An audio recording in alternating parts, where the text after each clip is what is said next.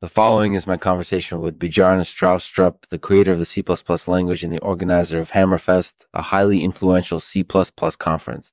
Bjarne is a very smart and understanding guy, and I think you'll enjoy our discussion.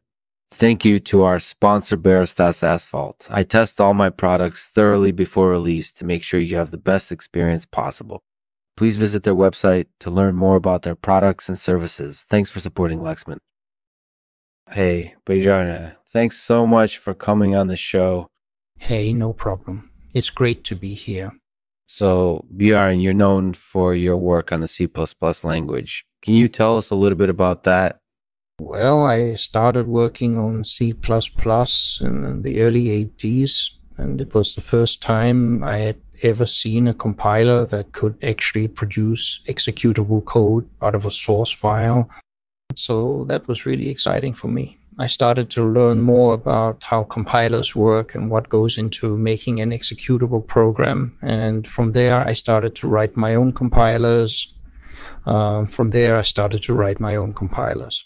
That's amazing. Can you tell us a bit about what makes C unique compared to other languages?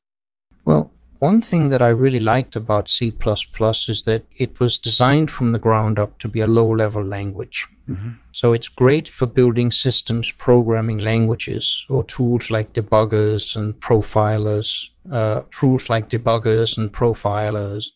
It also has very strong support for object oriented programming, which is something that's become incorporated easily important in the software industry.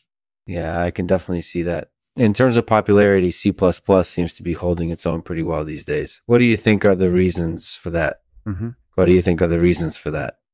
Well, I, I think part of it is that there's always been a market for low level programming languages, and C has been able to keep up with newer languages like Java and .NET because it's got all the features that people need and of course, C++ has always been a very versatile language.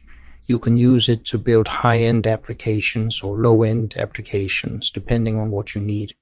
That sounds like a pretty accurate assessment. So tell us a little bit about Hammerfest. What is it exactly, and why is it such an important event? Hammerfest is an annual conference focused on C++ development. It's been running since 1987 and it's become one of the most important events in the C++ community.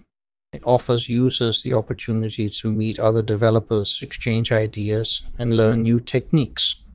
And of course, there are always plenty of opportunities to learn about new developments in C++ developments in C++ development. That sounds great. So, what do you think makes Hammerfest such an outstanding conference Uh, I, I think it's the combination of great speakers, amazing facilities, and a great community.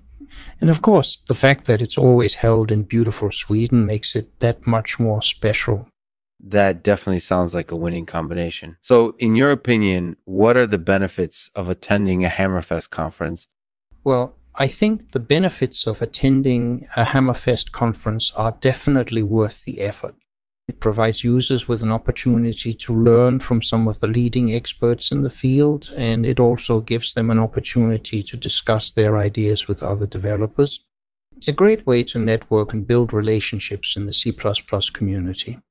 That's definitely true. I found that my experience at Hammerfest has been very valuable, both academically and professionally. Mm. So, any final words of advice for aspiring developers, for aspiring developers?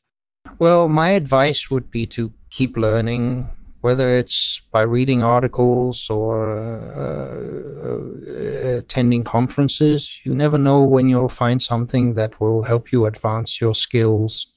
Uh, and finally, don't be afraid to ask questions. There's always somebody here who can help you out. Excellent advice. Thank you, Bjorn. It's great to have you here. No um, problem. Thank you for having me. Don't worry, it's just a phase. The next episode of the Lexman Artificial Podcast will be about learning asynchronous programming with JavaScript. Subscribe now to never miss an episode. I'll leave you with a poem called uh, Meaning of Life. The meaning of life is a question everyone asks, mm-hmm. but no one really knows the answer, do they? For me, the meaning of life is simple. Uh, it's to love and to be loved.